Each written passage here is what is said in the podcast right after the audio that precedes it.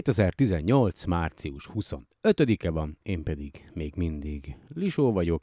Ez a Szolárpod Podcast, szeretettel köszöntök mindenkit. Igen, kicsit ramagy hangulatomban vagyok, szokásom a szívem.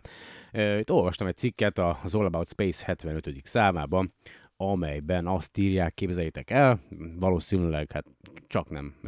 Na még egyszer. Aj, nincsen a... Oké, szóval. Tehát... Kezdjünk. Majd folytatom utána. Where did we come from? How did the universe come into being? We are the product of a grand evolutionary sequence, cosmic evolution.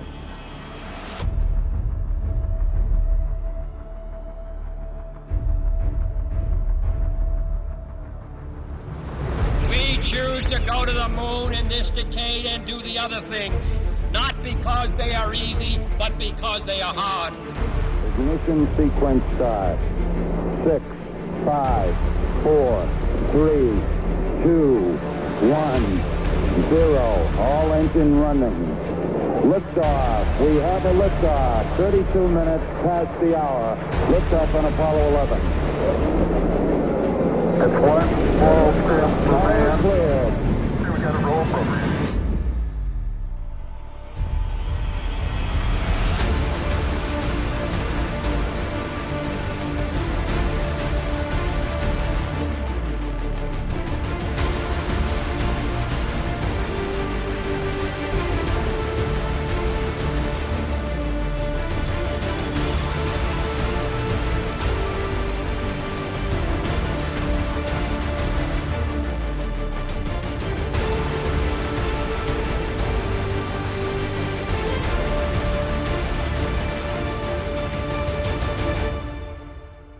És itt is vagyok, igen, így nektek ez csak másfél-két perc volt, nálam itt azóta eltelt egy óra.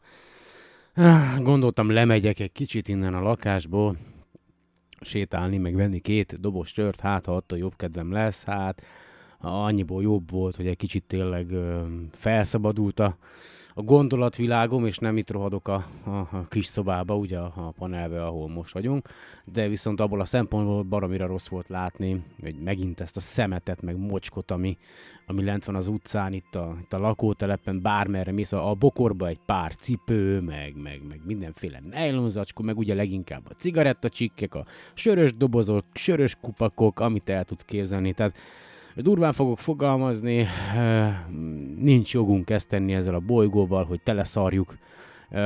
Ez nem a mi bolygónk, mi csak itt kifejlődtünk, ugye, egy nagyon hosszú evolúciós folyamatnak köszönhetően, és azt gondoljuk magunkról, hogy mi vagyunk a teremtés csúcsa, mi vagyunk a legjobb, ami történhetett ezen a világon.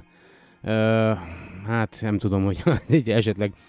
Tényleg van valahol egy távoli csillagrendszerben élet, máshol, ott vajon mit gondolnak az aktuális intelligensnek nevezett lények a jelenlétükről. Én szörnyűnek látom, hogy ebben a mocsokban élünk, és hogy embereket nem zavarja az, hogy ebben a mocsokban él. És saját maga is hozzájárul természetesen ahhoz, hogy ez a mocsok veszi körül. Nem tudom. Mindegy, hogy miről szerettem volna beszélni, ugye a legelején ennek az egésznek az All About Space cikkel kapcsolatban, aminek az előfizetését sikeresen megújítottam 2 évre, csak így is van már 3 szám, amit nem olvastam el. Na mindegy, hogy a Budweiser sörgyártó vállalat szeretne lenni, legalábbis a cikk szerint az első olyan cég, amelyik sört készít majd a Marson, ugye, hát egy jó kis reklámfogás ez, meg talán annál több is, legalábbis a cikk szerint jóval több, hiszen a cég képviselete, illetve a vezetősége elég komolyan gondolja ezt az állítását. És hogy meg is erősítsem ezt, ugye 2017. decemberében egy SpaceX teherszállító űrhajón, a Dragon űrkapszulán felküldött 2177 kg hasznos tömeg mellett árpa magokat maga a Budweiser cég. Ugye azt tudni kell, hogy a nemzetközi űrállomáson Vannak különböző laborok, amelyeket különböző cégek tartanak fent, vagy illetve bérelnek, és az egyik ilyen cég a CubeLab, és annak van egy modulja a nemzetközi űrállomáson, amely különböző teszteket végez, és tavaly decemberében felküldték ezeket az árpa magokat, és kétféle kutatást végeztek rajtuk, mindegyik egy-egy hónapig tartott. Körülbelül az egyik csoport magot csak elkülönítették, és azt vizsgálták, hogy milyen hatással van rájuk az űrbéli környezet, a súlytalanság, illetve maga a megnövekedett sugárzás. Aztán a másik adag magot pedig megpróbálták csíráztatni, illetve növeszteni. A kutatási eredményről nem számol be maga a cikk, viszont azt tudni lehet, hogy idén, január 13-án a Dragon űrkapszulával vissza is tértek ezek a magok, illetve a kicsiráztatott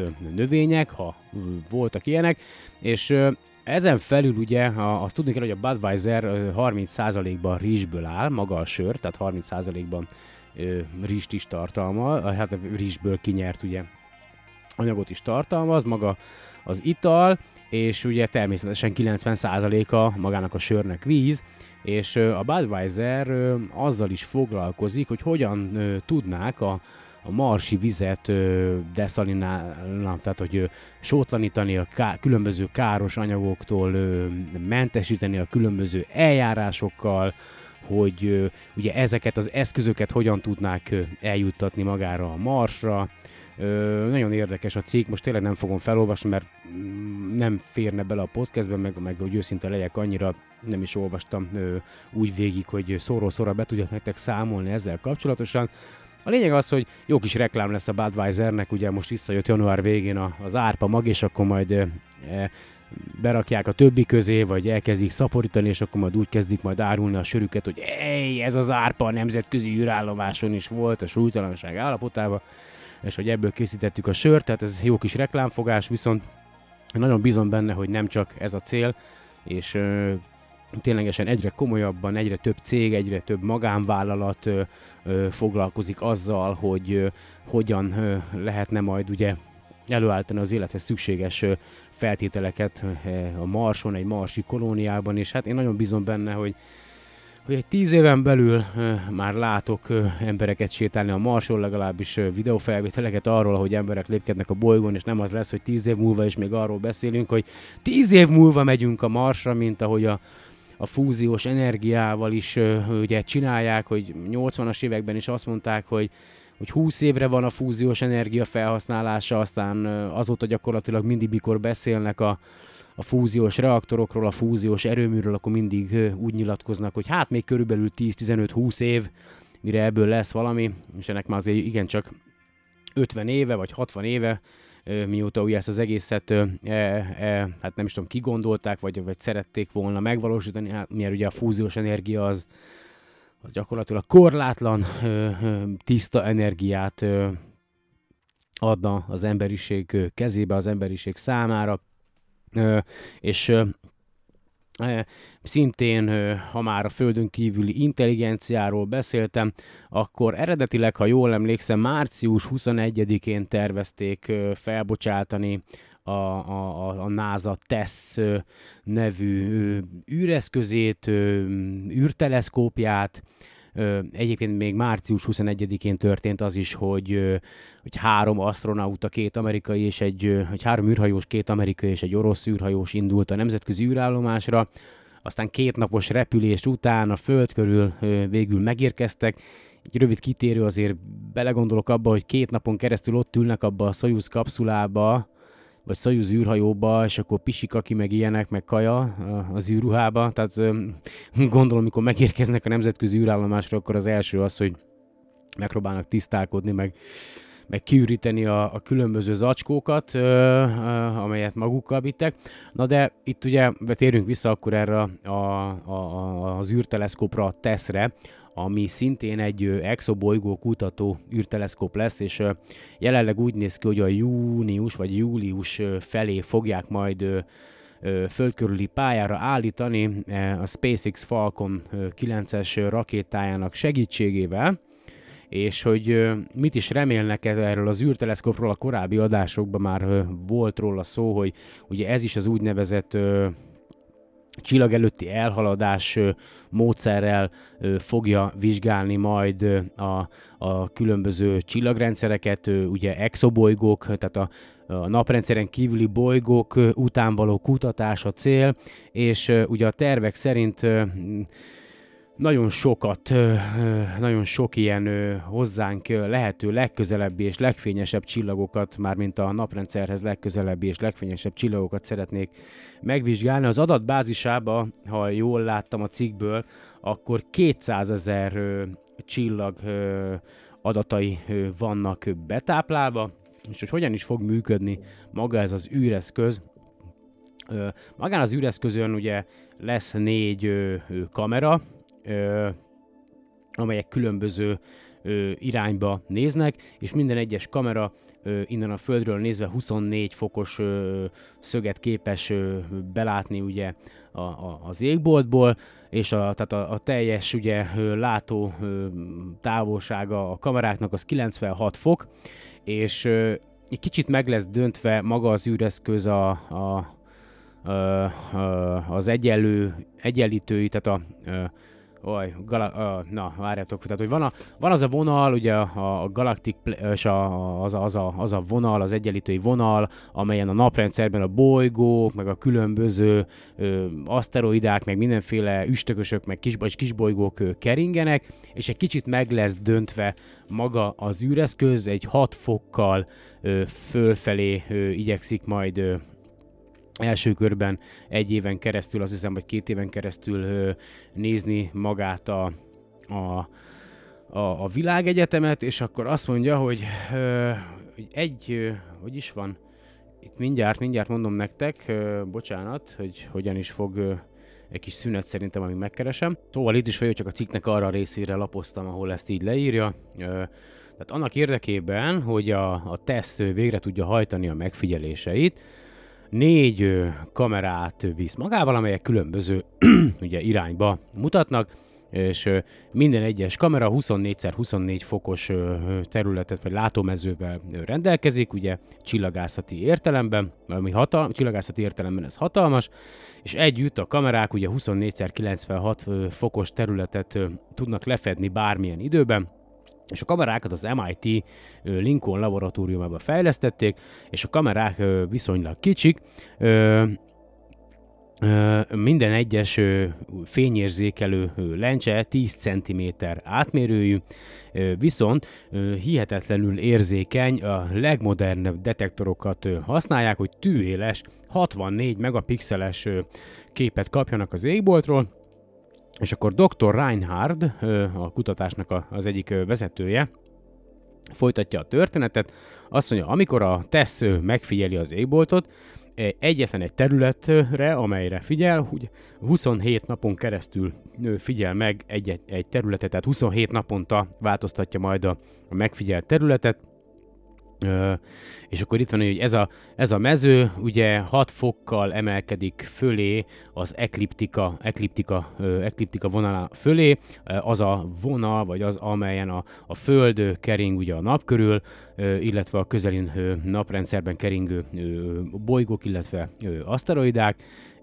Igen, és azt mondja, hogy igen, by darling 13 observing strips over 28 days, we can cover almost the entire hemisphere. Tehát azt mondja, hogy 13 ilyen 27 napos periódus lesz, és 13 27 napos periódusnak köszönhetően az egész we can cover entire, tehát az egész égboltot, vagy jelenleg északi égboltot, vagy azt a részét ugye le tudják fényképezni a pólus körül. A déli égbolttal kezdenek, tehát a déli égbolttal kezdenek, majd a küldetés második évében pedig átváltanak, vagy átmennek az északi égboltra, és ezen az úton gyakorlatilag le tudják fedni a teljes égboltot. Igen, 12 fokos, mindegy, ezt most nem tudom értelmezni, bocsánat, nem tudok ennyire jól angolul, vagy hát fordítanak kéne szótárt használni, de erre most nincs idő. Igen, azt mondja, a TESS fedélzeti rendszerei Carry out the first step in turning raw camera image into useful trans... Igen, tehát gyakorlatilag a TESS fedélzeti rendszerei az elkészült nyers képeket átalakítják olyan információkká, amelyet itt a Földön a bolygóvadászok majd tudnak használni. Azt mondja, a műholdba ugye előre beprogramoztak egy 200 000 előre kiválasztott csillagkatalógust, és azt mondja, igen, and the camera electronics extract postage stamps of each target star on the list every 2 minutes. És a kamera az gyakorlatilag ilyen bélyeg méretű képet készít a listán szereplő csillagokról minden 2 percben. Azt mondja, hogy minden egyes föld körül megtett, vagy minden egyes a föld körül megtett út alkalmával 10 000 ilyen bélyegkép készül, és ugye minden 13,7 napban kerüli meg majd a Földet, és minden 13,7 napban ez az adat, amelyet ugye készít maga a teleszkóp, ezt lesugározza a Földre, ahol igen, ahol gyakorlatilag át tudják alakítani a csillagok fénygörbéjévé ezeket a képeket. Továbbá minden 30 percben a kamera egy hosszú expozíciós időt készít a teljes látómezejéről, amely ugye nem csak tehát hogy ez nem azt a célt szolgálja, hogy a különböző bolygókat figyeljük meg, hanem a változó csillagok megfigyelésében, illetve a novák megfigyelésében segít, illetve a látómezőben lévő galaxisok középpontjának a megfigyelésében nyújt majd segítséget az, hogy minden 30 percben fényképezi a teljes látómezejét.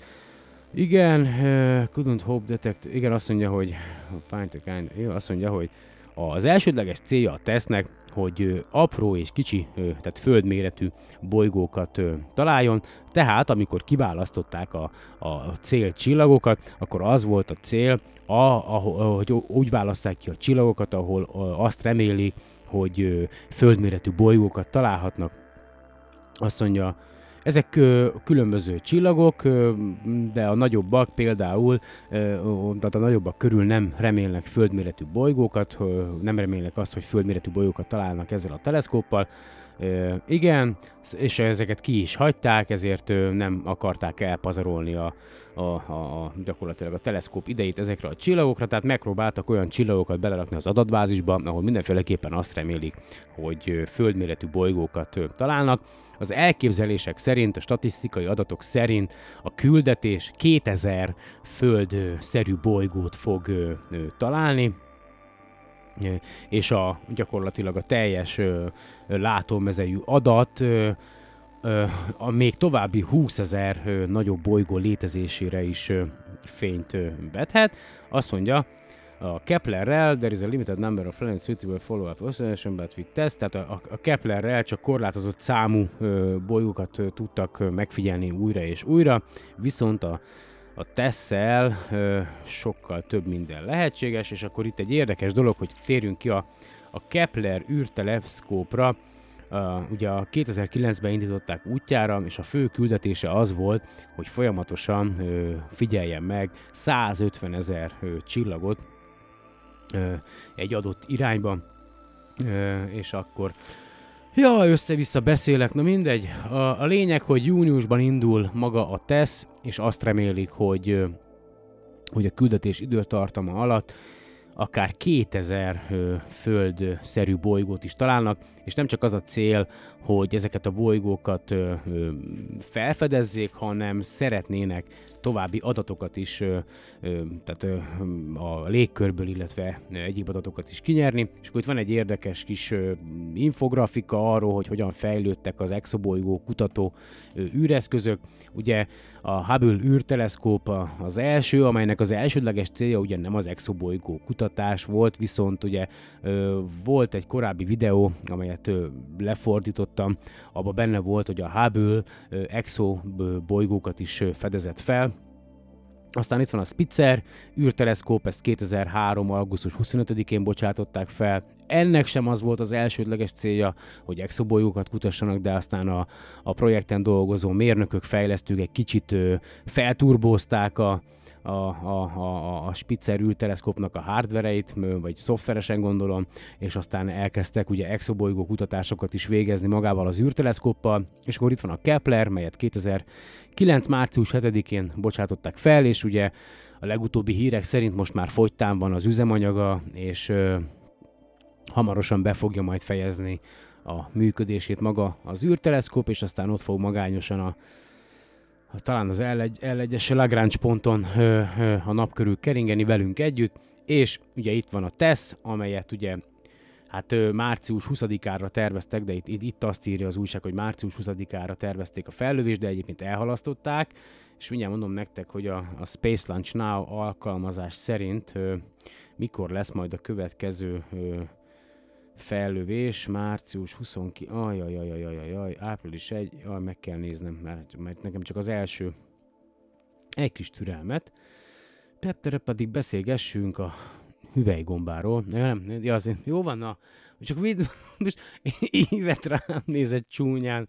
Jó, várjál, mindegy, nincs jó kedvem, ez van. Kis szüne, azt mondja, hogy Space Launch Now, nem dobja ki, de legutóbb valamilyen április közepi időpontot mutatott nekem egyébként. Itt van, azt mondja, hogy TESS, Transiting Exoplanet Survey Satellite, azt mondja, hogy április, jelenlegi idő, tehát a jelenlegi állás szerint Cape Canaveral, Florida, Egyesült Államok 2018. április 17-e a tervezett fellövés időpontja, de ez persze még változhat. Egyébként már ajánlottam korábban is, de most is ajánlom a Space Launch Now nevű alkalmazást. Szerintem töltsétek le a mobiltelefonodokra, nagyon hasznos, mert mindig napra készek tudtok lenni azzal kapcsolatosan, hogy éppen mikor, mit bocsátanak fel a világűrbe.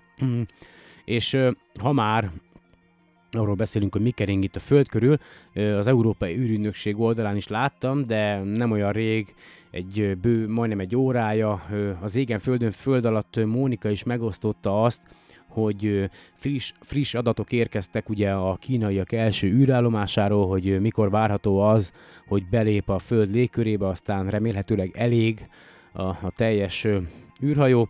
Azt mondja, az Európai űrügynökség űrszeméttel foglalkozó szakemberei szorosan követik az első kínai kísérleti űrállomásra, a Tiangong-1 várható légköri visszatérését. A legfrissebb pályaadatok alapján számított lehetséges időpont március 30 és április 2-a között várható. Az időpont bizonytalanságából adódóan a helyszínt nyilvánvalóan nem lehet megjósolni. Az továbbra is bizonyos, hogy az északi és a déli 43. szélességi körök közötti terület felett semmisül majd meg maga az űrállomás, amely régóta irányíthatatlanul kering. A legutolsó pályamanővert még 2015. decemberében hajtották végre, azóta gyakorlatilag folyamatosan csökken magának az űreszköznek a magassága, ez pedig azt is jelenti, hogy fokozatosan egyre több légköri részecskével találkozik, amelyek tovább lassítják, ezzel tovább csökkentik a pályát. A visszatérés bizonytalansága több tényezőből adódik, egyik a légköri aktuális állapota miatt van, hiszen az, hogy a felső légkör mennyire magasra terjed ki, és mennyire sűrű,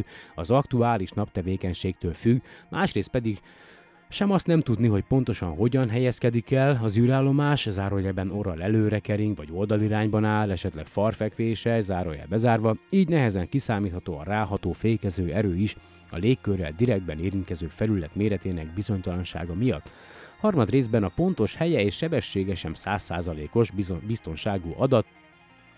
Zárójelben itt megjegyzi Mónika, hogy amikor az időjárás legutóbb december végén lehetővé tette, hogy megfigyelje az átrepülését, még az előrejelzett időpontban is helyen érkezett maga az űreszköz, azonban a bizonytalansági tényezők pont ezt követően váltak egyre hangsúlyosabbá, és gyakorlatilag azóta folyamatosan borult az ég, szinte alig-alig volt derült páramentes éjszaka, franc az egészben. Igen, ha már itt tartunk, majd mindjárt folytatom. A légköri elégést az űrállomást készítő kínaiak jó eséllyel teljes megsemmisülésnek várják, egész csekély lehetőség viszont van arra, hogy valamely része az űrhajónak nem tud elégni a légkörben, és a felszínre esik. Az, hogy a szárazföld felett történjen, még kisebb esélyű, hisz földünk nagyrészt vízzel borított. Annak az esélye, hogy hazánkból megfigyelhető legyen a légköri elégés, ami minden bizonnyal igen látványos lesz, majd darabjaira hulló, fényes tűzgömbként úszik majd át az égen a felizzó űrállomás. Sajnos gyakorlatilag nulla. A várt elégés utáni napon kerülne az űrállomás hazánkból nézve a horizont feletti égre csak, ha valamiért mégse sietné el a visszatérést maga Az űrállomás akkor április 2-án reggel, hajnali 5 óra 7 és 5 óra 12 perc közt a délkeleti égbolt alján alig 5-10 fokos magasságban lehetne majd megfigyelni, de ez tényleg csak matematikai esély, annak is gyenge, és ha már valamit szerettem volna mondani, ja igen, hogy gyakorlatilag nem tudom, biztos, hogy minden tél ilyen, vagy minden tél ilyen volt, hogy én szinte folyamatosan felhő borította az országot, de ha már így a felhőborításról van szó, biztos emlékeztek arra, hogy volt arról szó, hogy a kozmikus sugárzás mennyire befolyásolja a bolygónkon a felhőképződést, tehát hogy minél intenzívebben éri el egyes mérések szerint kísérletek szerint a bolygót a kozmikus sugárzás, annál nagyobb mértékű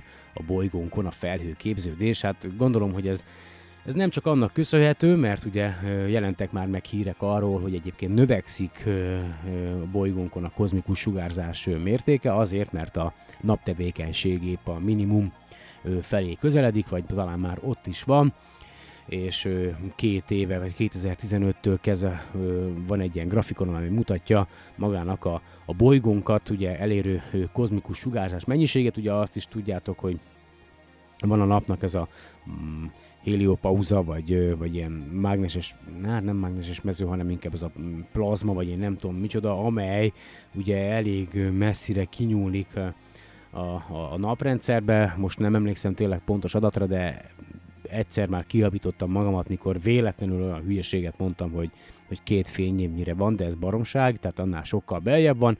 Ez a heliopauza, vagy helioszféra, amelynek ugye az a feladata, ezek ilyen töltött részecskék a napból, mint egy ilyen lufi, felfújt lufi, úgy védelmeznek minket a kozmikus sugárzástól, és hogyha a naptevékenység alacsony, akkor ez a helioszféra is gyengébb, és jobban, sokkal több kozmikus sugárzás ér minket, és ezt meg is mérték, és tényleg így is van. Én meg itt amennyi felhős nap volt így ezen a télen, tényleg úgy vagyok vele, hogy hoppá tényleg, bár a fene se tudja, hogy van-e összefüggés, az biztos, hogy nem sokszor láttam a napot az elmúlt néhány hónapban, meg a csillagokat se, de hát ez van, és akkor most egy kis szünet, legalábbis nekem, aztán jövök. Azért, hogy őszinte legyek, el tudnám viselni azt, hogy néhány tucat embertársammal a Marson, miután ugye elvégeztük a kötelező marsi napi feladatokat, méréseket, meg előkészületeket a többi embernek, ugye, akik majd érkeznek a bázisra, leülnénk oda a kis üvegbúra alá, ugye, amelyet ugye építettünk, és aztán kibontanánk egy sört, így, hogy és fejlett légtisztító berendezésünk is lenne, meg lenne helyi dohányültetvényünk, aztán sodornánk egy cigarettát, és rágyújtanánk, és sörözgetnénk, aztán a pisinket pedig beleeresztenénk a közös gyűjtőbe, ugye, most kibontottam még egy sört, az újrahasznosító gyűjtőbe, amelyből aztán majd az ivóvízünk lesz, melyet ugye iszunk, mert hát ott ugye a Marson majd mindent újra kell hasznosítani, tehát minden hulladékot, úgyhogy vicces lesz majd, hogy amit tegnap kipisiltél, másnap azt iszod, de egyébként az űrállomáson is így van, mert viszonylag ritkán jut azért az űrállomás fedélzetére víz, tiszta víz, általában teherszállítmányokkal egyébként, tehát ivóvizet is szoktak szállítani, de amennyit csak lehet, azt újra hasznosítják a nemzetközi űrállomáson. És nem is tudom, hogy miről szerettem volna még beszélni. Ja igen, megvan. Van egy úgynevezett 2018 szóköz nagy B, nagy T6 névre keresztelt aszteroida, amely olyan 7.010.000 kilométerre, a Föld-Hold távolság 18,2-szeresére haladt el a Földtől. Azt mondja, hogy 2018. január 26-án. Viszont magát ezt az aszteroidát csak 2018. január 27-én fedezték el, közvetlenül egy nappal ugye azután, hogy a legközelebb járt magához a Földhöz, és ez az aszteroida azt mondja, hogy bla bla bla bla bla bla bla bla, hol van, hogy mekkora, körülbelül olyan 100 és 330 méter közti az átmérője, és azért, hogy miért is nem vettük észre, ugye erről is volt már szó korábban itt a podcastben, azért, mert közvetlenül a nap irányából jött, és nem tudtuk megfigyelni, és gondoljatok bele, hogy azután vettük észre egy nappal, hogy elhaladt a Föld mellett, oké, viszonylag messze, viszont kozmikus távolságokban mérve ez azért nem volt olyan nagy távolság, és azért egy ekkora aszteroida, ha becsapódik a Földbe egyébként, azt mondja, hogy körülbelül 225, illetve 8800-szor nagyobb vagy erősebb lehet, mint a hiroshimai atombomba. És egy ilyen becsapódás durván másfél, vagy 1 és 5 kilométer átmérőjű közti krátert tudna okozni magán a bolygón, és globális mértékben is pusztító lenne, gyakorlatilag akár évekig, vagy évtizedikig is eltartható klímaváltozás, vagy a földi klímára való hatást okozhatna egy ilyen méretű aszteroida. Azért elég durva, hogy még mindig nem vagyunk védve, vagy hát nem tudjuk ugye időben észrevenni azokat az aszteroidákat, amelyek a nap felől érkeznek hozzánk, és van is egy angol nyelvű hanganyag szerintem, amit engedelmetekkel én be is játszanék mindjárt, ha le tudnám tölteni, és akkor kezdjük.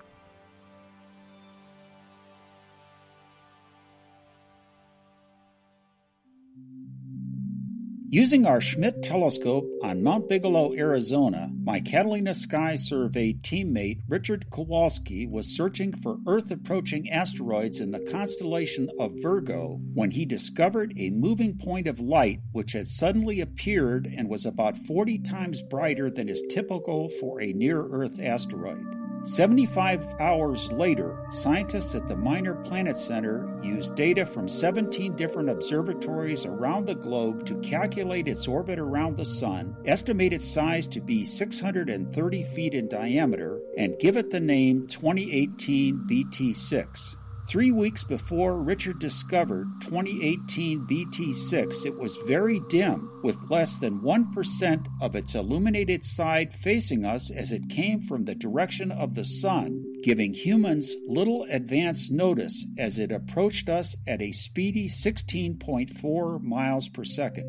In 2018, this relatively large space rock came to about 18 times the moon's distance from us. In the future, its orbit can bring it to about 6/10 of the moon's distance from us.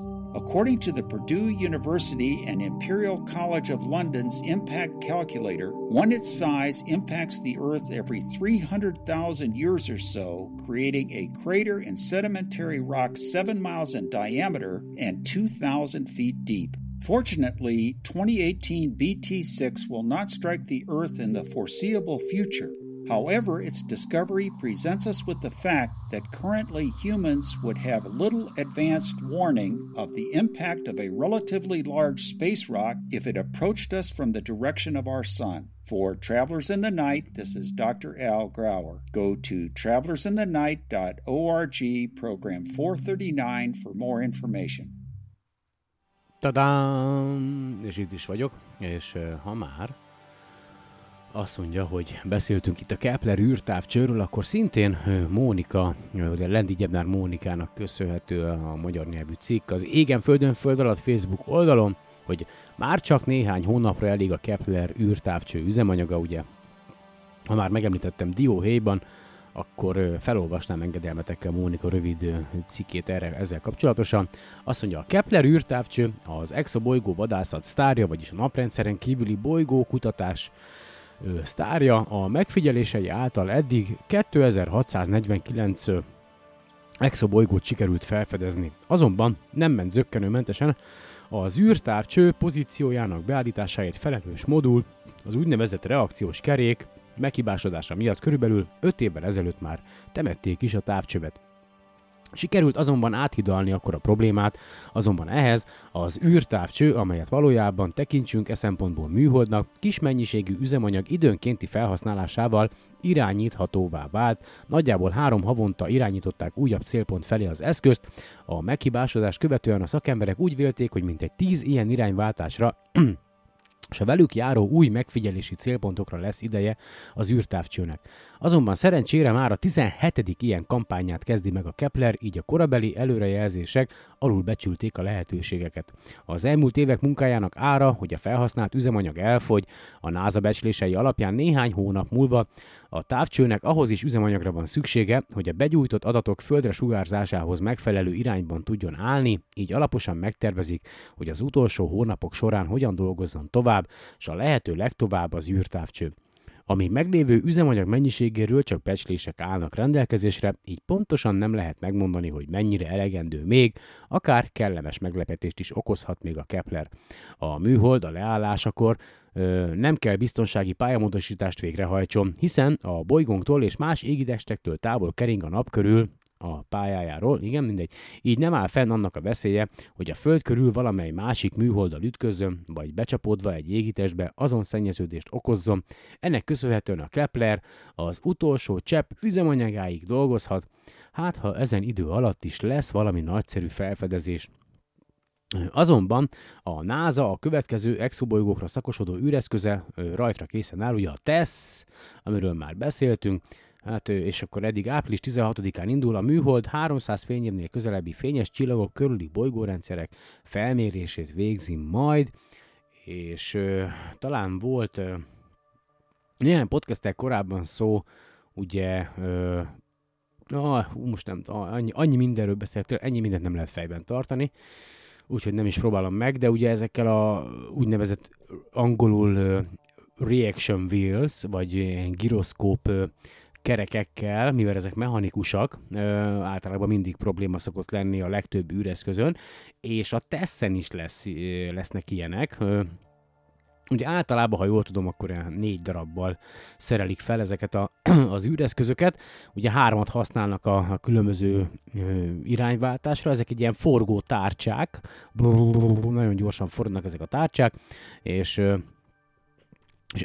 ezzel forgatják, meg állítják irányba magát a különböző űreszközöket, de ugye ezek mechanikus dolgok, hát elkerülhetetlen, hogy meg ne hibásodjanak, és hát esetek többségében meg is szoktak hibásodni, és akkor egy másik érdekes dolog, ugye volt már arról szó, arra sem emlékszem már, hogy melyik volt az a naprendszer, hogy ahol felfedeztek ugye földméretű bolygókat, és akkor amikor felolvastam a cikket, vagy beszéltem az európai űrügynökség déli obszervatóriumának volt a cikke talán, hogy arról volt szó, hogy 70 000 éven belül az a csillag, ahol ugye a bolygót felfedezték, közelebb lesz hozzánk, mint az Alpha Centauri rendszer, tehát akár 4 fényévnyire is megközelít minket.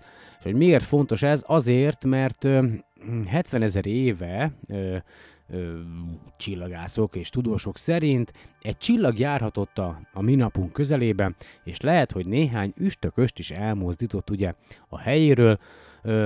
Gyorsan, mielőtt felolvasnám, szintén egyébként Mónikának a cikkét az Égen Földön Föld alatt oldalról, tök jó, hogy magyarul is olvashatom azokat a cikkeket, amiket általában angolul, és így sokkal jobban el tudom mondani, hála az égnek, hogy Mónika ezeket ugye magyarul is megírja. Tehát, hogy képzeljétek el úgy a tejútrendszert, ugye magát a galaxist, ahol mi vagyunk, tehát tényleg elképzelhetetlenül sok csillag van benne, de koncentráljunk csak arra a részre, ahol mi vagyunk. Mi körülbelül olyan 30 000 fényévnyire vagyunk a tejút középpontjától, és egy kört olyan durván 250 millió év alatt teszünk meg, és itt mindjárt mondom, hogy milyen sebességgel is halad a mi tejútrendszerünk, vagy a mi naprendszerünk a tejútrendszerben.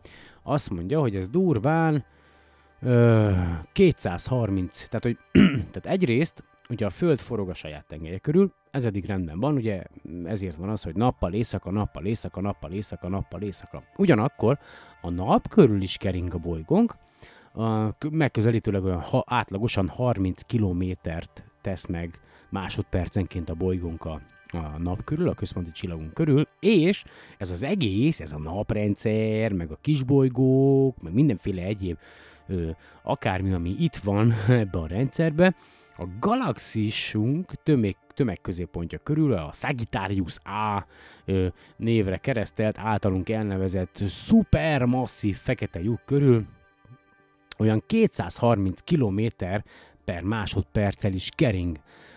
Tehát maga az egész naprendszer mindennel benne 230 kilométert tesz meg még pluszba a galaxis középpontja körül, és ugye nem csak mi vagyunk ebben a galaxisban, nem csak a mi csillagunk, hanem több száz milliárd egyéb csillag, és ha csak itt ezt a Orion kart nézzük, mi az Orion övbe vagy karba vagyunk, ugye a galaxisunknak vannak ilyen különböző karjai, ugyan mi kívülről nem látjuk ugye a tejútrendszer, tehát a saját galaxisunkat, de az általunk eddig megfigyelt galaxisok formájából ítélve, illetve a belső megfigyeléseinkből adódóan nagyjából fel tudtuk térképezni azt, hogy mi pontosan hol helyezkedünk el ebben a galaxisban, és hogy körülbelül hogyan nézhet ki a mi galaxisunk, és a különböző karokat, amelyek a galaxisunknak, vagy amelyekkel a galaxisunk rendelkezik, ezeket így elneveztük, ugye,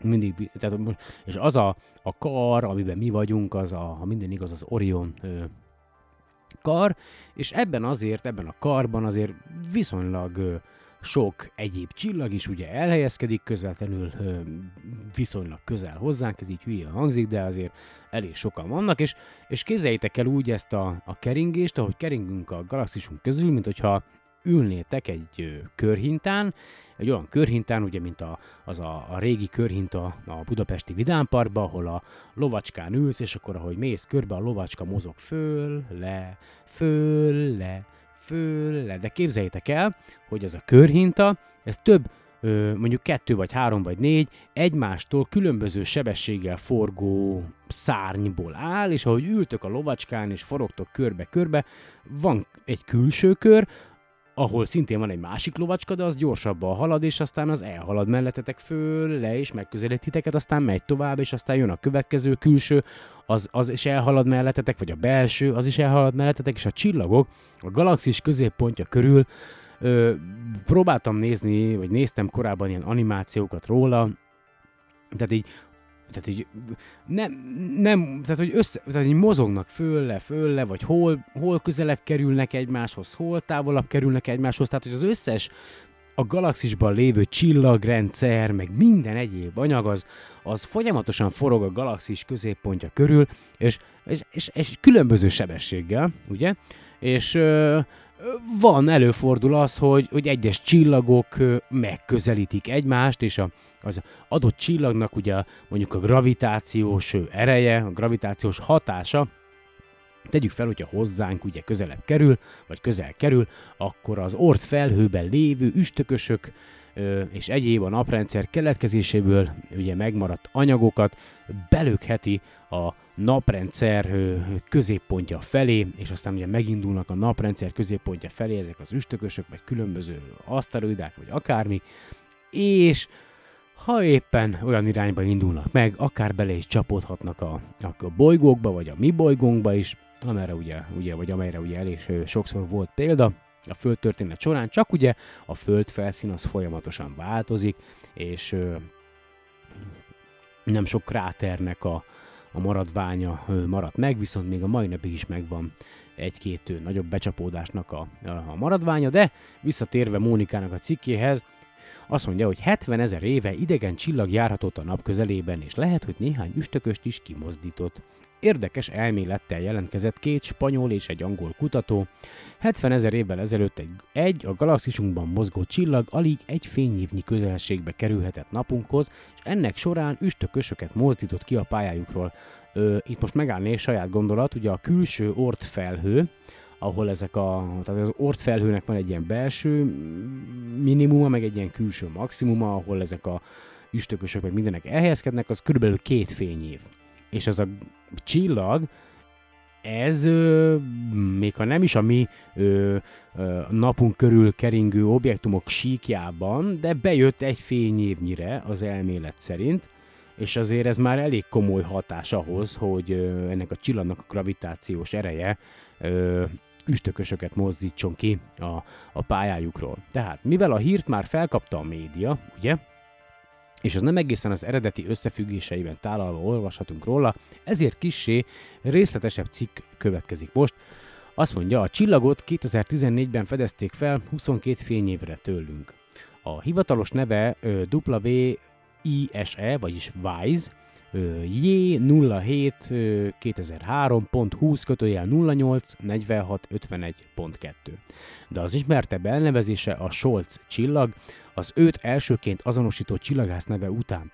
A csillag félig meddig kettős, egy vörös törpe és egy barna törpe alkotja. A vörös törpe egy rendkívül kisméretű, épp csak működőképes csillag, a barna törpe még ennél is kisebb, ám bolygónak óriási, gyakorlatilag olyan csillagkezdemény, amelynek nem volt elég anyaga ahhoz, hogy beinduljon benne a hidrogénfúzió, viszont infravörös sugárzást is ki tud bocsátani. A fentiekből nagyjából rájöhetünk, hogy mindkét objektum rendkívül halvány, a látszó fényessége 18,3 magnitudó.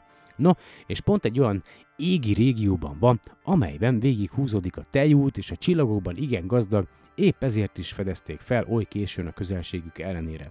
A Scholz csillag pályaadatai alapján kiszámították, hogy körülbelül 70 000 évvel ezelőtt olyan közel haladt el a naphoz, hogy gyakorlatilag átszelte az Oort felhőt.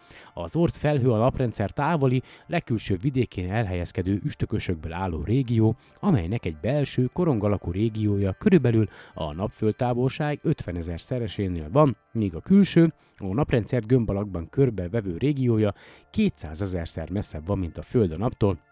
Itt Mónika azt írja, hogy ez körülbelül 3,1 fényév távolság. Tegyük hozzá, hogy a hozzánk legközelebbi csillag mindössze 4,2 fényévnyire van, vagyis az Oort felhő valóban iszonyúan távol van tőlünk. De a kérdés már csak az, hogy a hozzánk legközelebbi ugye Proxima Centauri csillagnak van-e ugyanilyen felhője, amely ugyanilyen nagy távolságra van attól a csillagtól, mint ugye nálunk az Oort felhő. Ez nagyon-nagyon érdekes dolgok ezek egyébként, tehát hogy olyan jó, most annyira örülök, hogy el tudok rugaszkodni a hétköznapoktól, és ilyeneken tudok elmélkedni, ugye majd folytatni fogom szerintem a műsor utolsó felében ugye Asimovnak a könyvét, ahol szerintem pont valami hasonló rész jön, hogy végül is hogyan is alakult ki maga a naprendszer, abból az ősi hidrogén és hélium felhőből, aztán ugye a felrobbant csillagok által szétlövelt anyagból, amelyet aztán beleszórtak a csillagok ezekbe az ősi felhőkbe, tehát alapvetően, tehát emberi mértékben, tehát az, hogy mi most az életünk során átlagosan megkerüljük 80-szor a napot, és aztán meghalunk, annyi idő alatt olyan hűde sok minden nem történik ugye a galaxisunkban, hiszen sőt, nagyon sok emberöltő alatt se történik olyan hűde sok minden a galaxisunkban. Viszont a világegyetem szemszögéből nézve viszonylag gyakran történnek érdekes dolgok. Na mindegy. Na szóval a Scholz csillag a számítások alapján 0,6, illetve 0,9 fényév távolságban mehetett el a naptól, és ezen útja során az Oort felhőben keringő üstökösök közül néhányat kilökött a pályájáról. A spanyol elmélet szerint a most megjelent kutatásban számítógépes modellezéssel visszaszámolták a jelenleg ismert Oort felhő eredetű hiperbolikus pályájú üstökösök pályadatait, és ebből arra következtetésre jutottak, hogy ezek az Oort felhő egyazon területéről erednek, ami több mint gyanús. Ráadásul ez az irány nagyjából megfelel annak, ahol a Scholz csillag látható, ismét egy gyanús mozzanat tehát. Ezen üstökös csoport vizsgálata során külön figyeltek az igen nagy sebességgel száguldókra, amelyekről úgy vélték, hogy csillagközi eredetűek. Gyakorlatilag a spanyol kutatás célja az volt, hogy ezeket a gyanúsan csillagközi eredetűnek vélhető üstökösöket megvizsgálják. Valóban lehetnek-e idegenek, vagy inkább a mi Oort felhőnk kitérített gyermekei? Az Oort felhőre hatással vannak a közeli csillagok is. illetve hatással van rá az, hogy maga a naprendszer kering a tejúton belül, mindkét esetben bekövetkezhetnek olyan pályákat zavaró gravitációs hatások, amelyek miatt pár üstökös elindul a nap felé, a korábbi pályáról letérve. A számításaik alapján 8 olyan üstökös maradt a listán, amelyekről elképzelhető, hogy csillagközi eredetűek, most nem sorolom fel a nevüket, ezek közül a legnagyobb esélye a C 2008 J4 McNaught és a szép reményű, de tragikus véget ért C 2012 S1 Ison üstökösöknek van a csillagközi eredetre.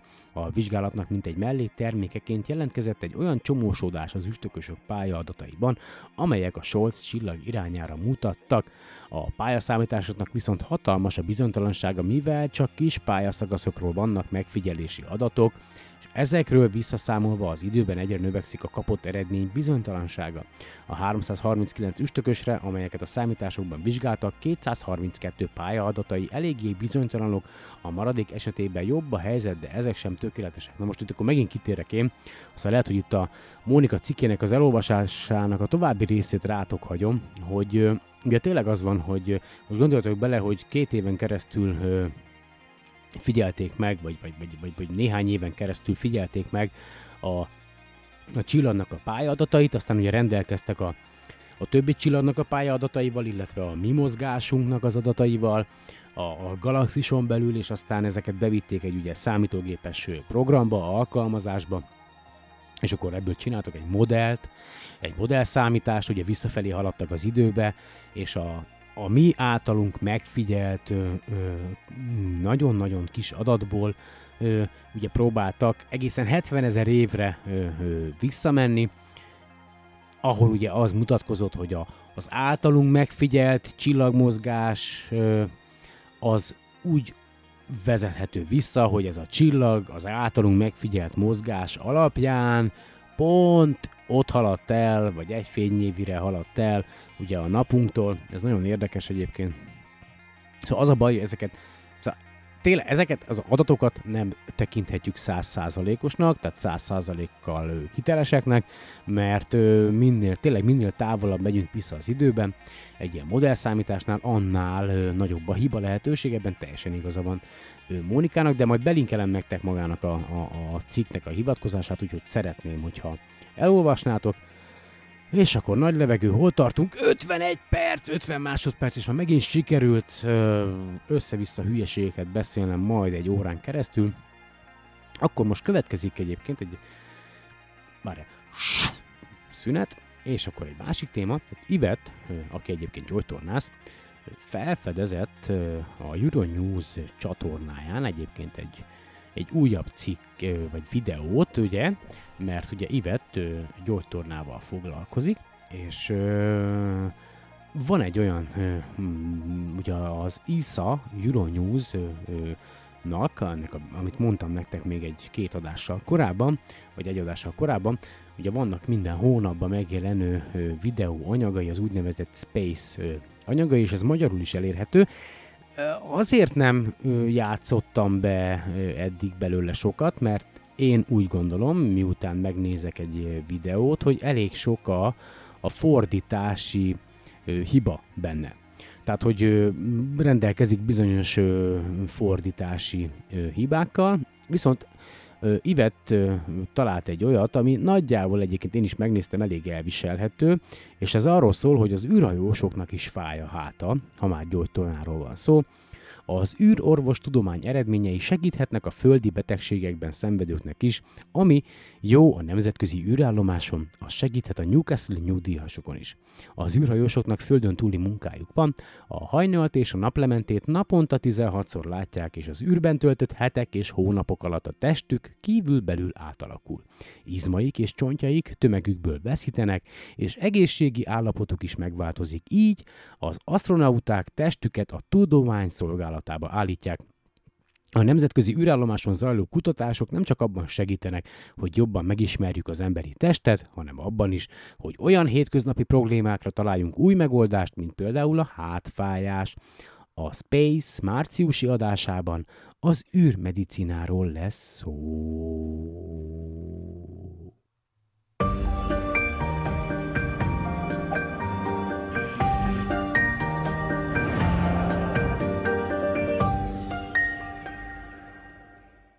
Üdvözlöm Önöket a Space műsorában, amiben most az egészségről lesz szó. Arról, hogy a nemzetközi űrállomáson zajló kutatások nem csak abban segítenek, hogy jobban megismerjük az emberi testet, hanem abban is, hogy olyan hétköznapi problémákra találjunk megoldást, mint például a hátfájás. Nézzük, hogyan! Az űrhajósoknak földön túli munkájuk van. A hajnalt és a naplementét naponta 16-szor látják, és az űrben töltött hetek és hónapok alatt a testük kívülbelül átalakul. Izmaik és csontjaik tömegükből veszítenek, és egészségi állapotuk is megváltozik. Így az asztronauták testüket is a tudomány szolgálatába állítják. Nem a szépségért megyünk az űrbe elvégre, nem turisták vagyunk. A hivatásos űrhajósok a tudományért, a technikáért és természetesen az űrállomás karbantartásáért mennek fel. Berlinben van az űrhajós egészségügyi kutatás otthona. A berlini Charité egyetemi klinikán egy olyan fejre rögzíthető érzékelőt fejlesztettek ki, ami az űrhajósok maghőmérsékletét tudja mérni. Tudni akarjuk az agy hőmérsékletét, mert az agy a legfontosabb szervünk, nem csak az űrhajósoknak, hanem mindenkinek. A kutatás meglepetése, hogy a sportoló űrhajósok testhőmérséklete magasabb az űrben, mint a Földön. Egyelőre senki sem tudja, hogy miért. Ez pedig mindent befolyásolhat. Az agy nagyon érzékeny a hőmérséklet változása. Felismerni dolgokat, vagy utasításokat követni, vagy kognitív döntéseket hozni hosszabb időbe telik, magasabb hőmérsékleten. Gunga professzor a fejre rögzített hőmérőt földi körülményekre is adaptálta, hogy a tűzoltóktól kezdve egészen a posztoperatív kórházi ellátásban résztvevőkig mások is használni tudják.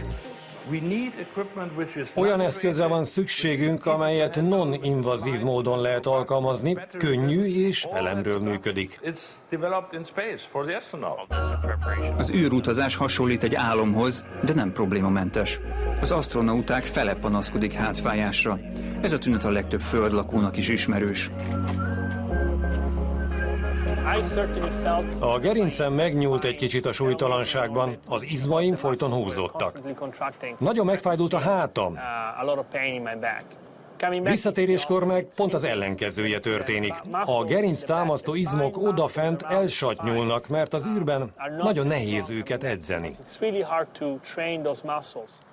Az észak-angliai, northumbriai egyetemen ennek a hátfájásnak a megszüntetésén dolgoznak. Úgy gondolják, megtalálták a gerinc körüli izmok stimulálásának módszerét egy átalakított kontigéppel. Ultrahang készüléket használnak az izommozgás megfigyelésére. Kriszti éppen a funkcionális readaptációs eszközön edz. Ezt az eszközt mi Frednek rövidítjük. Frednek az a dolga, hogy a mélyen lévő gerinctámasztó izmokat edze. Ezt az egyszerűnek tűnő gyakorlatot a valóságban nagyon nehéz megcsinálni. A csípő, a lábak és a lábfejek összmunkájára van szükség. A gépből ugyanis kiszerelték az ellenállást adó mechanikát.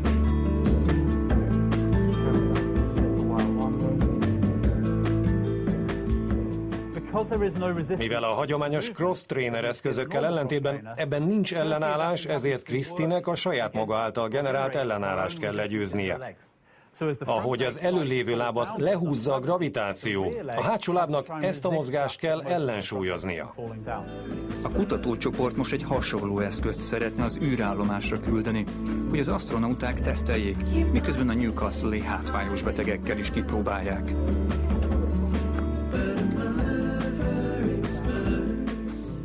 A Freddel zajló kísérletek reményeink szerint felgyorsítják majd az ülőmunka miatti alsó derék és gerinctáji fájdalmakkal küzdők gyógyulását is. A nemzetközi űrállomás 2 évtizeden nyújt otthont az űrhajósoknak. Közben számos innovációt hívott életre, például a telemedicinát, vagyis a távoli orvoslás tudományát is. Az Európai űrügynökség technikai központjában Arnaud Runge egy olyan prototípust mutat, amivel az orvosok a Földről irányíthatják az űrben lévő ultrahangkészüléket.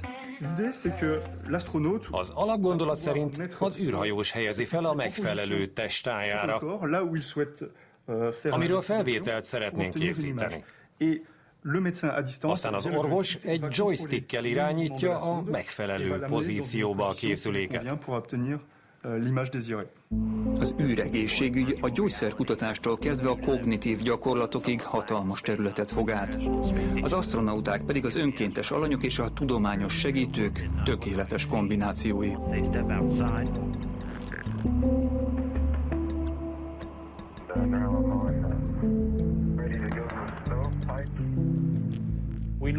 Tudjuk, mit esznek, pontosan tudjuk, milyen gyakorlatokat végeznek, ismerjük az alvási ritmusukat. Szóval ki vannak zárva azok a zavaró tényezők, amik a földi populációban mindig megvannak.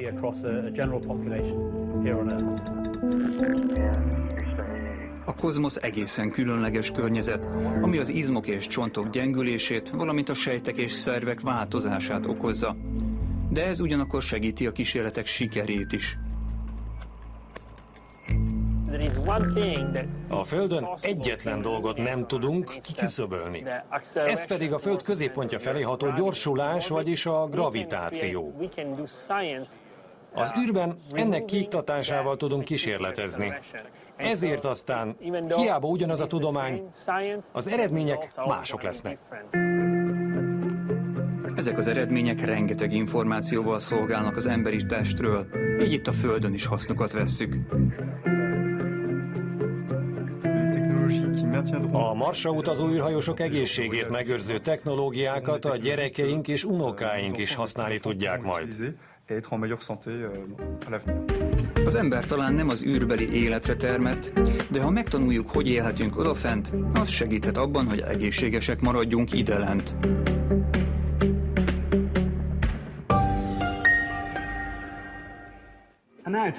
Most pedig következzen műsorunk azon része, amikor az önök kérdéseit tesszük fel szakértőknek. Az Európai űrügynökség fizikusa Paul McNamara válaszol. Paul, Rustisala azt kérdezi, hogy van-e bizonyíték a multiverzumok létezésére, és ott is azonosak-e a fizika törvényei. Nos, ez egy nagyon jó kérdés. A multiverzum egy olyan elmélet, amely szerint több különböző univerzum létezik. Ezek az ősrobbanás során jöttek létre. Úgy gondoljuk, hogy ezután volt egy a fénysebességnél gyorsabb tágulás. Egy teória szerint ez egy állandó folyamat, ami jelenleg is tart, és hogy ebben időnként van egy zökkenés, és ezek a zökkenések új univerzumokat hoznak létre, így aztán több univerzum is létezhet. Ehhez kapcsolódik Dmitro Petukov kérdése is, aki azt szeretné tudni, hogy van-e bizonyítékunk az ősrobbanás előtti időszakból.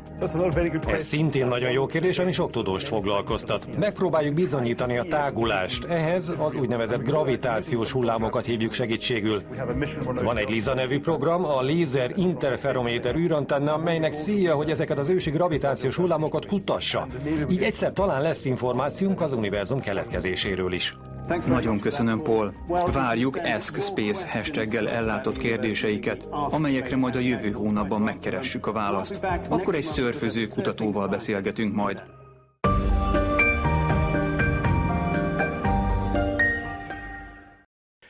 És én még mindig söröznék egyébként a Marson, meg szívesen rágyújtanék egy cigarettára, és ha már a sörnél van szó, meg a Budweisernek a 30%-os összetevéről, a rizsről, ugye, akkor az kimaradt szerintem a műsor elején, hogy 2011. augusztusában 100 szemnyi barna rizst küldtek el fel a nemzetközi űrállomásra azért, hogy megvizsgálják ugye a magát a csírázását a rizsnek a világűrben töltött idő alatt, vagy a körülményeknek köszönhetően, és egy ilyen fém tároló edénybe rakták ezeket a rizs szemeket, és azt mondja, hogy a 13 hónap után eltávolították a rizs szemeknek a felét, tehát azokat behozták ebből a sugárzásból, mert egyébként ez a fémkonténer az űrállomás külső részére volt elhelyezve.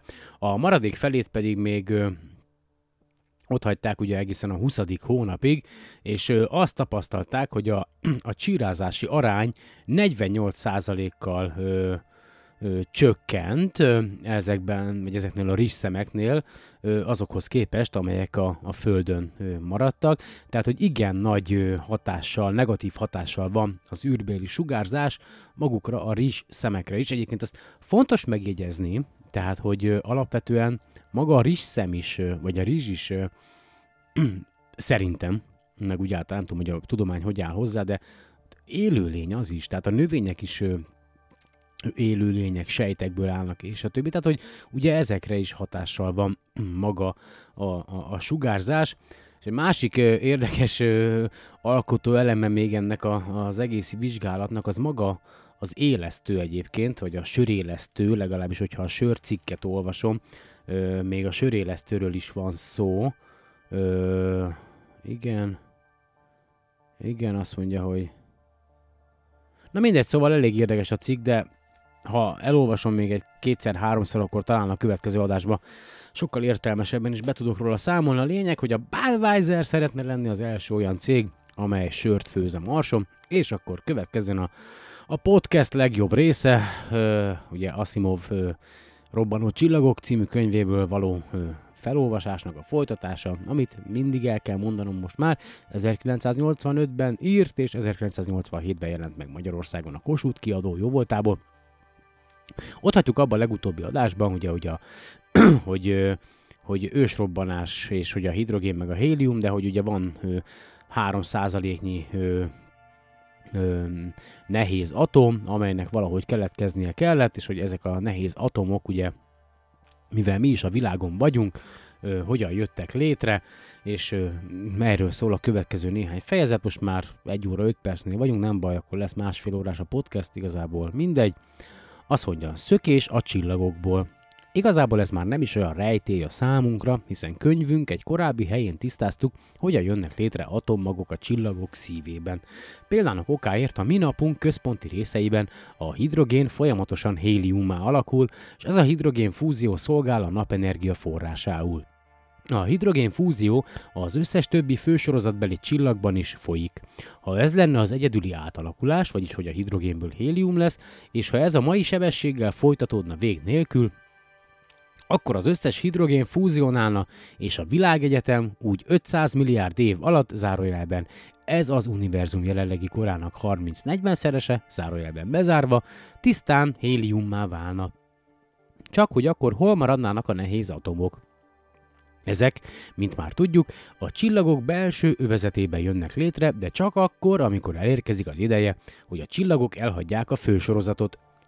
Ebben a kritikus pillanatban a csillagok legbelseje annyira sűrű és forró lesz, hogy a hélium-4 atommagok nagy sebességgel és nagy gyakorisággal fognak egymásba ütközni.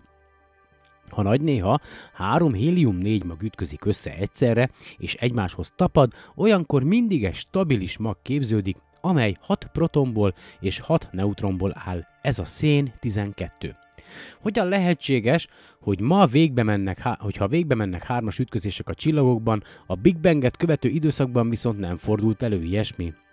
Nos, amikor egy csillag elhagyja a fősorozatot, a legbelsejében a hőmérséklet megközelítőleg 100 millió Celsius fok, és a nyomás is iszonyatosan nagy. Ilyen hőmérséklet és nyomásérték a nagyon korai univerzumban is előfordult, ám a csillag előnyösebb helyzetben van, mint a korai világegyetem volt.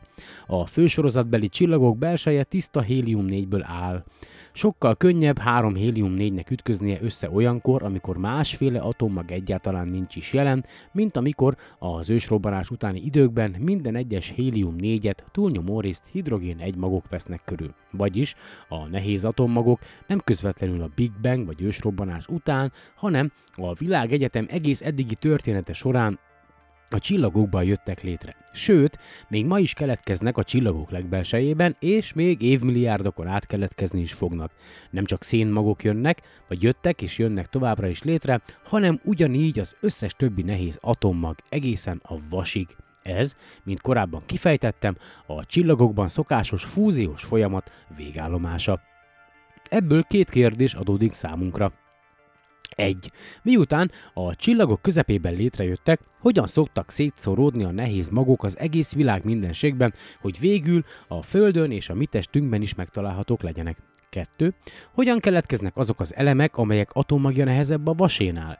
Mindent egybevéve a legnehezebb stabilis atommag a vas 58, amely 26 protonból és 32 neutronból áll. Csak hogy a Földön számos, ennél is jóval nehezebb mag létezik, egészen 92 protonból és 146 neutronból álló urán 238-ig. Birkózzunk meg előbb az első kérdéssel. Léteznek-e olyan folyamatok, amelyek révén a csillagok anyaga szanaszét szóródik a világegyetemben. Léteznek, sőt néhányukat világosan láthatjuk is, ha a saját napunkat tanulmányozzuk. Ha valaki kellő elővigyázatosság mellett szabad szemmel a napba néz, nyugodt, tagolatlan fénygömbnek fogja látni. Mi azonban már tudjuk, hogy örökké viharos állapotban van. A legbelsejében uralkodó, rendkívül magas hőmérsékletáramlásokat idéz elő, a felső rétegekben mintegy a tűzhelyen forrni kezdő fazék vízben. A napanyag hol itt, hol ott emelkedik meg és töri át a felszínt úgy, hogy a nap felületén állandóan szemcsék, latin szóval granulák, vagy a nap felületét állandóan szemcsék, latin szóval granulák borítják. Ezek mindegyike igazából egy-egy áramlási oszlop, és kiterjedésük vetekszik a nagyobb amerikai államok, illetve európai országok területével, még ha a napfelszínről készült fényképeken csöpnyinek látszanak is. Fölfelé szállva az áramló anyag kitágul és lehűl, úgyhogy a felszínre érve lefelé kezd süllyedni, és helyét az alulról jövő forró anyag foglalja el. Ez a soha meg nem szűnő körforgás segít az energiát a csillag magjából a felszínére juttatni. A felszínről aztán ez az energia sugárzás formájában, nagyrészt látható fényként, kiszabadul az űrbe, a földi élet köztudottan ettől a sugárzástól függ. Az áramlási folyamat időnként heves eseményeket idéz elő a felszínen, ezért aztán a sugárzáson kívül a tulajdonképpeni napanyagból is kilökődhet valamennyi az űrbe. 1842-ben teljes napfogyatkozást lehetett látni Franciaország déli, illetve Olaszország északi részéről. Akkoriban még ritkán vizsgálták meg az ilyeneket részletesen. Mivel a fogyatkozások többnyire a jól fölszerelt csillagászati obszervatóriumoktól távol voltak megfigyelhetők, és nem volt valami könnyű a rengeteg fölszereléssel nagy távolságra elutazni. Az 1842-es napfogyatkozás azonban Nyugat-Európa csillagászati központjai közelébe esett, a csillagászok pedig összesereg lettek, hogy műszereikkel tanulmányozhassák. Ekkor vették először észre a nap pereme körül azokat a lángoló vöröses objektumokat, amelyek azonnal világosan láthatók lesznek, amint a hold elfogja előlünk a napkorong ragyogását. Olyanok voltak ezek, mintha az űrbe kilöbelő anyagnyalábok lennének. A nevük protuberancia, zárójelben láng kilöbellés, zárójel bezárva lett. Egy ideig a csillagászok nem voltak biztosak benne, vajon a protuberanciák a napból, vagy pedig a holdból indulnak ki, míg aztán 1851-ben újabb napfogyatkozás volt látható Európából, ezúttal Svédországból. A tüzetes vizsgálódás kiderítette, hogy a protuberanciák napjelenségek, a holdhoz semmi közük. Azóta is figyelmesen tanulmányozzák őket. Ma már alkalmas berendezésekkel bármikor vizsgálhatók, nem kell a teljes fogyatkozásra várni, némelyik protuberancia rendkívüli módon ível fölfelé, és a nap felszín fölötti több tízezer kilométeres magasságba is elér. Egyik másikuk robbanásszerűen tör, sebességük akár 1300 km/másodperc is lehet. Bár a protuberanciák a leginkább látványosak a nap felszínén megfigyelhető jelenségek közül, mégsem ezek a legnagyobb energiájúak. 1859-ben az angol Richard Christopher Carrington pontszerű csillagra emlékeztető fényrobbanást vett észre a nap felszínén, amely 5 percig világított, azután kihúnyt. Ekkor figyelték meg először a ma napkitörésnek, angol szóval flare-nek nevezett jelenséget. Carrington arra gondolt, hogy egy nagy méretű meteor zuhant a napba. Carrington észlelése mindaddig nem keltett különösebb figyelmet, míg George Ellery Hale 1926-ban föl nem fedezte a spektroheliográfot, egy napszínkép fényképező berendezést. Ez lehetővé tette, hogy a nap fényét hullámhosszonként külön-külön vizsgálják. A napkitörés fénye nagyon gazdag bizonyos hullámhosszokban, és ha a napot ezeken a hullámhosszokon nézik, a flerek igen fényesnek mutatkoznak. Ma már tudjuk, hogy a flare elég gyakori jelenség. A napfoltókhoz kapcsolódik, és amikor a napnak különösen sok ilyen foltja van, akkor az apróbb flerek pár óránként, a nagyobbak néhány hetenként jelentkeznek. A napkitörések nagy energiájú robbanások a nap felületén. Olyan területek ezek, amelyek sokkal forróbbak, mint az őket körülvevő nem villódzó részek.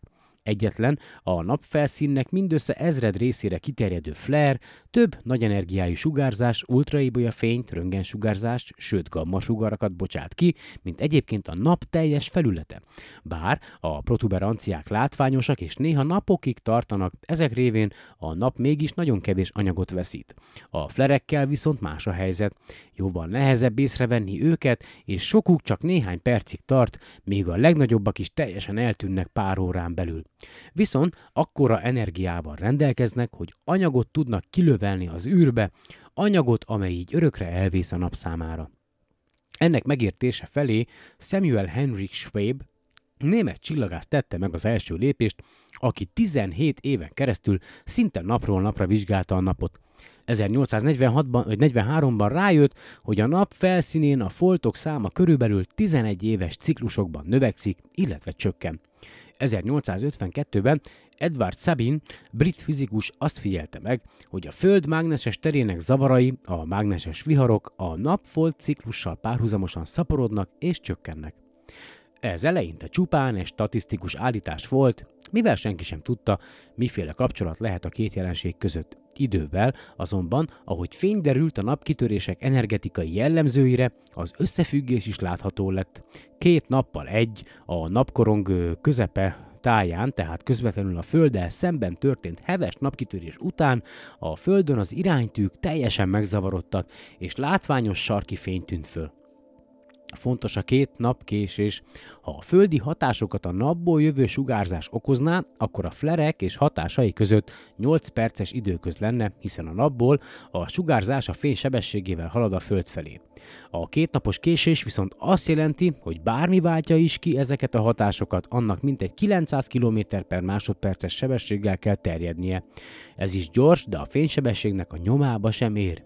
Ilyen sebesség az atomnál kisebb méretű, latinosan szubatomi részecskék esetében várható, és ha valamilyen, a napban végbe menő történés ilyen, elektromos töltéssel rendelkező részecskéket zúdít ránk, akkor azok a Földre érve úgy hatnak az iránytűre és a sarki fényre, ahogyan azt megfigyelték.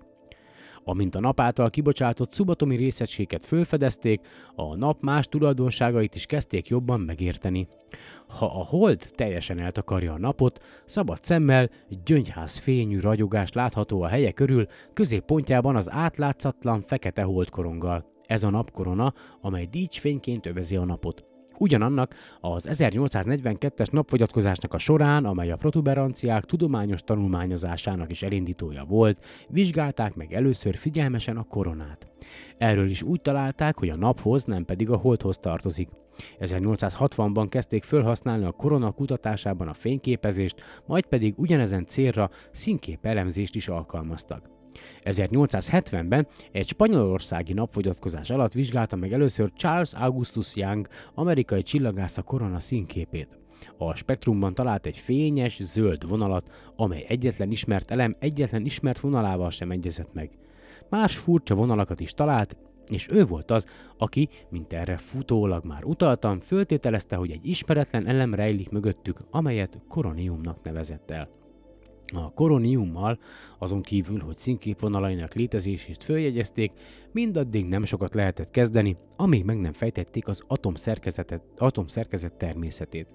Minden atom középpontjában egy-egy nagyobb tömegű mag van, amelyet a külső övezet egy vagy több kisebb tömegű elektronja vesz körül. Az atomnak valahányszor eltávolítunk belőle egy elektront, megváltoznak a színképvonalai. Olyan atomok színképét ugyan tudták vizsgálni a kémikusok, amelyekből néhány elektront eltávolítottak, olyan technika viszont, amelyen nagyszámú elektront lehet eltávolítani az atomból, és amellyel aztán ilyen körülmények között tanulmányozni lehet a színképet, eleinte nem állt rendelkezésre. 1941-ben azután Bengt Edlén ki tudta mutatni, hogy az állítólagos koronium egyáltalán nem egy új elem, közönséges elemek, mint a vas, a nikkel és a kálcium, amikor megfosztották őket, vagy egy tucat elektronjuktól, ugyanolyan vonalat produkáltak, mint a koronium. A koronium mögött tehát közönséges elemek bújtak meg, többszörösen elektron hiányos állapotban. Ilyen többszörös hiány csak nagyon magas hőmérsékleten alakulhat ki, ezért Edlin úgy gondolta, hogy a napkoronának 1-2 millió fokosnak kell lennie. Ezt először csaknem általános hitetlenkedés fogadta, ám végül, amikor beköszöntött a rakétatechnika kora, azt találták, hogy a korona röntgensugarakat bocsát ki, márpedig ez csak úgy lehetséges, ha a hőmérséklete az Edlin által becsült érték körül van. A korona ezek szerint a nap külső légköre, amelyet folyamatosan táplál a kitörések által fölrepített és kidobott anyag. Ez a korona nagyon ritka, köbcentiméterenként 1 milliárdnál kevesebb részecskét tartalmaz, így az átlagos sűrűsége nem sokkal nagyobb, mint a földi légkör tengerszinten mért sűrűségének 1 billiómod része. Valójában ez egy rendkívül jó vákum. Az az energia tehát, amelyet a napkitörések, a mágneses mezők, illetve az örökkön hömpölygő konvekciós áramlás kiváltotta roppant hang, rezgések dobnak föl a nap felszínéről, aránylag kevés részecske között oszlik meg. Bár a korona teljes hőtartalma óriási térfogatához képest nem nagy, a kis számú részecske mindegyikében nagyon sok hő zsúfolódik, márpedig ez az egy részecskére eső hő az, amit mi hőmérsékletnek mérünk, vagy hőmérsékletet mérünk. A koronában lévő részecskék a nap felszínéről kilövelt különálló atomok, amelyek a magas hőmérsékleten mindegyik, vagy legalábbis legtöbb elektronjukat elveszítették. Mivel a nap jobbára hidrogénből áll, a részecskék legtöbbje hidrogénmag, vagyis proton. Mennyiségüket tekintve a hidrogén után a héliummagok következnek. Az összes többi nehezebb atommag nagyon kis számban fordul elő. Még ha egyes nehéz magoknak szerepük is van a megfigyelhető korónium vonalak létrejöttében, azok csak nyomokban lehetnek jelen. A koronában a részecskék a naptól minden irányban távolodva mozognak, ahogy kifelé tartanak, a korona mind nagyobb és nagyobb térfogatot foglal el, ugyanakkor egyre ritkább és ritkább lesz. Így természetesen egyre gyöngébben és gyöngébben világít, míg egyszer aztán a naptól bizonyos távolságra már nem is észlelhető tovább. Az azonban, hogy a korona fokozatosan a megfigyelhetetlenségig halványodik, nem zárja ki, hogy kifelé száguldó részecskék formájában továbbra is létezzék. Eugene Newman Parker, amerikai fizikus, 1959-ben a napszél nevet adta ezeknek a száguldó részecskéknek. A napszél túlterjed a belső bolygókon. Az űrszondák tanulsága szerint a Szaturnusz bolygó pályáján kívül is észlelhető, sőt, nagyobb lehet, hogy a Neptunusz, illetve a Plutó pályáján túl is észlelhető marad. Más szóval, a körülötte lévő valamennyi bolygó a nap óriási légkörén belül mozog. Igaz, ez a légkör olyan ritka, hogy a bolygó mozgást semmilyen észrevehető módon sem befolyásolja. Annyira azonban nem ritka, hogy másfajta figyelemre méltó hatásokat ne tudnak kifejteni. A napszél részecskéi elektromos töltéssel rendelkeznek, ezek a részecskék alkotják a Föld mágneses terének csapdájába esve a Van Allen öveket. Ezek hozzák létre a sarki fényt és befolyásolják a földi iránytűket, valamint az elektronikus eszközöket. A napkitörések ideiglenesen felerősítik a napszelet, és ilyenkor egy időre ezek a hatások is nagy mértékben fölfokozódnak. A Föld környékén a napszél részecskéi 400-tól 700 km/másodperces sebességgel száguldanak, a részecskék száma pedig köbcentiméterenként 1 és 80 között mozog. Ha ezek becsapódnának a Föld felszínre, a lehető legkárosabb hatással lennének az életre, a Föld mágneses tere és légköre azonban megóv bennünket ettől. A napból a napszéllel másodpercenként 1 milliárd kilogramnyi anyag szökik meg. Emberi mértékkel mérve ez hatalmas mennyiség, a nap szempontjából azonban elenyésző. A nap csaknem 5 milliárd éve van már a fősorozaton, és még 5-6 milliárd évig ott is marad. Ha eközben mindvégig a jelenlegi ütemben veszít a tömegéből a napszél révén, akkor a fősorozatban való teljes tartózkodása alatt a tömegének mindössze úgy 5000 része megy veszendőbe. Persze, egy jókora csillag tömegének az 5000 része sem akármilyen növekedés jelent a roppant csillagközi űrben sodródó anyagmennyiség szempontjából. Ez az első példa arra, hogyan szökhet ki anyag a csillagokból, és hogyan növekedhet a csillagközi gáz mennyisége. A nap ebben a tekintetben is teljesen átlagos, minden okunk megvan azt hinni, hogy valamennyi, még össze nem roppant csillagból távozik ilyen csillagszél. A többi csillagot nyilvánvalóan nem tudjuk ugyanígy megvizsgálni, mint a napot, de ezekből is kapunk visszajelzéseket. A kicsiny, hideg vörös törpék fényessége például szabálytalan időközönként hirtelen megnő, és ekközben a színük is fehérebbé válik. A kifényesedés időtartama néhány perc és egy óra között változik, és minden olyan tulajdonsággal rendelkezik, ami egy kisméretű csillag felszínén lévő flare-től elvárható. Ezeket a vörös törpéket ezért flare csillagoknak hívják. Egy flare, amely nem nagyobb a mi napunkon szokásosnál, sokkal jelentősebb hatást kelt egy kisebb csillagon. Az a flare, amely a napfényét csupán 1%-kal képes fokozni, egy halvány csillag fényének esetében 250%-os fényerő növekedéshez is elegendő lehet. Ha viszont így van, akkor egy vörös törpe igen komoly csillagszelet képes kelteni. Egyes csillagok szokatlanul erős csillagszéllel rendelkeznek, a vörös óriások hatalmas kiterjedésűek, a legnagyobbak átmérője körülbelül 500-szor akkora, mint a napé. Ez azt jelenti, hogy felszíni gravitációjuk aránylag kicsi, hiszen azt, hogy egy terjedelmes vörös óriásnak nagyobb a tömege, kiegyenlíti az, hogy felszíne rendkívül távol van a középponttól. A vörös óriások ugyanakkor közel állnak ahhoz, hogy megszűnjenek kiterjedt csillagként létezni, nem soká összeroppannak. Ezért ritka mód nyugtalanok. Föltehetően nagy erők kényszerítik kifelé az anyagot a viszonylag gyönge felszíni gravitáció ellenében. A Betelgeuse vagy Betelgeuse, ez a hatalmas vörös óriás eléggé közel van hozzánk ahhoz, hogy a csillagászok részletesebb adatokat gyűjthessenek róla. Csillagszelét például milliárdszor akkorára becsülik, mint amilyen a napé. És bár a Betelgeuse tömege a napénak 16-szorosa, ilyen ütemű kiáramlás mellett durván 1 millió év alatt teljesen elfogyna, ha csak már jóval előbb össze nem roppan. Föltételezhető, hogy saját égi világító testünk napszele nem marad el túlságosan a csillagszelek általában szokásos erősségétől. Ha föltesszük, hogy galaktikánkban, mármint a tejútrendszerben, a csillagok száma úgy 300 milliárd körül jár, akkor a csillagszelek által megszökhetett teljes tömeg mintegy 300 milliárdszor milliárd, vagyis 3-szor 10^20 kilogramm lehet másodpercenként. Ez azt jelenti, hogy 200 évenként szökik ki a nap tömegével egyenlő anyagmennyiség a csillagokból a csillagközi térbe.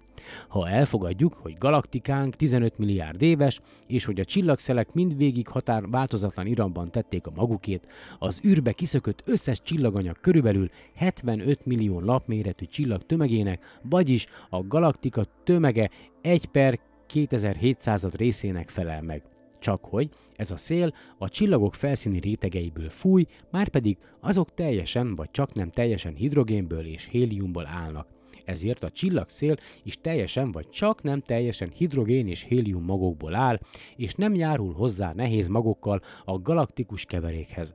A csillagok belsejében létrejövő nehéz atommagok ott is maradnak, nem zavartatva magukat a távoli felszínen kialakuló csillagszéltől.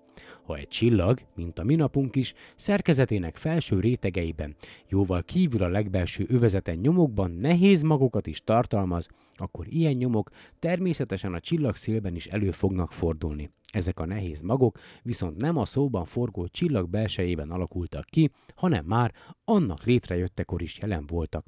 Valamilyen külső forrásból származnak, és ez a forrás az, amit keresünk. És ezt pedig majd a következő podcastben fogom folytatni, azzal az alcímmel, hogy szökés a katasztrófával, és szerintem én a mai napra be is fejezem a podcastet. Ennyi volt mára az össze-vissza beszéd. Köszönöm szépen, hogy ma is meghallgattatok, remélem, hogy mi hamarabb újra találkozunk.